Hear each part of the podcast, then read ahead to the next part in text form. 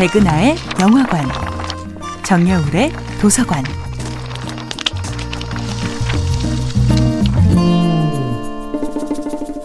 안녕하세요. 여러분과 아름답고 풍요로운 책 이야기를 함께하고 있는 작가 정여울입니다. 이번 주에 만나보고 있는 작품은 켄 리우의 종이동물원입니다. 대기근으로 무려 3천만 명이 사망했던 그 시절, 찢어지게 가난한 농부 집안에서 태어난 엄마는 어린 시절 자신의 엄마 제게 할머니가 몰래 흙을 먹는 모습을 봤을 정도로 비참한 가난 속에 살았습니다. 하지만 가난보다 무서운 것은 문화 대혁명이었습니다. 오직 홍콩에 남동생이 살고 있다는 사실만으로 인민의 적이자 스파이로 몰린 할머니는 우물에 몸을 던지고 할아버지마저 살해당합니다. 문화 대혁명은 그렇게 아무 죄 없는 부모님의 목숨을 앗아가고 엄마는 10살의 고아가 됩니다. 살 길을 찾아 무작정 집을 떠난 그녀는 결국 여자아이들을 데려다가 홍콩에 내다 파는 사람들에게 납치되고 맙니다. 그렇게 노예처럼 일을 하다가 16세 결혼 중개업자의 눈에 띄어 신부감을 전시하는 카탈로그에 사진을 올립니다. 그토록 외로웠던 시절 다행히 잭이 태어났고 엄마는 잭의 얼굴에서 처음으로 부모님의 흔적을 봅니다. 가족도 고향도 친구도 잃어버린 그녀는 아들의 얼굴 속에서 가족의 유전자를 발견합니다. 내가 경험한 그 모든 것이 결코 가짜가 아니었구나.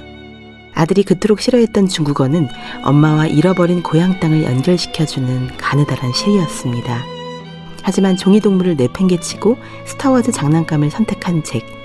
엄마의 중국어와 새카만 머리카락과 조그마한 눈을 죽도록 싫어했던 잭은 이제 엄마의 마지막 희망을 빼앗은 것입니다. 하지만 엄마는 그런 아들을 원망하지 않고 다만 기쁨과 사랑을 이야기합니다. 엄마를 말갛게 좋아했던 아들이 처음으로 중국어로 말을 걸어 주었을 때 엄마가 접어준 종이동물을 보면서 잭이 까르르 웃었을 때 세상 모든 걱정이 사라졌습니다. 왜 엄마에게 말을 안 하려고 하냐고 너무 아파서 이제 편지조차 쓸 수 없다고 피를 토하듯 절규하는 엄마의 마지막 편지를 읽으며 잭은 그제야 엄마에게 얼마나 커다란 상처를 주었는지를 깨닫습니다. 문학은 어쩌면 단 한 번도 이 세상의 무대 위에서 주인공인 적 없었던 사람들을 알고 보면 진정으로 이 각박한 세상을 떠받치고 있는 든든한 아틀라스 같은 영웅으로 그려냅니다. 저는 종이동물원의 엄마를 계속 사랑할 작정입니다. 그녀는 미국 사회의 백인 우월주의가 만들어낸 가혹한 희생양이 아닙니다. 사랑받지 못했음에도 불구하고 오직 완전한 사랑으로 자신을 표현한 사람의 이야기. 저는 그렇게 이 작품을 기억하고 싶습니다. 정여울의 도서관이었습니다.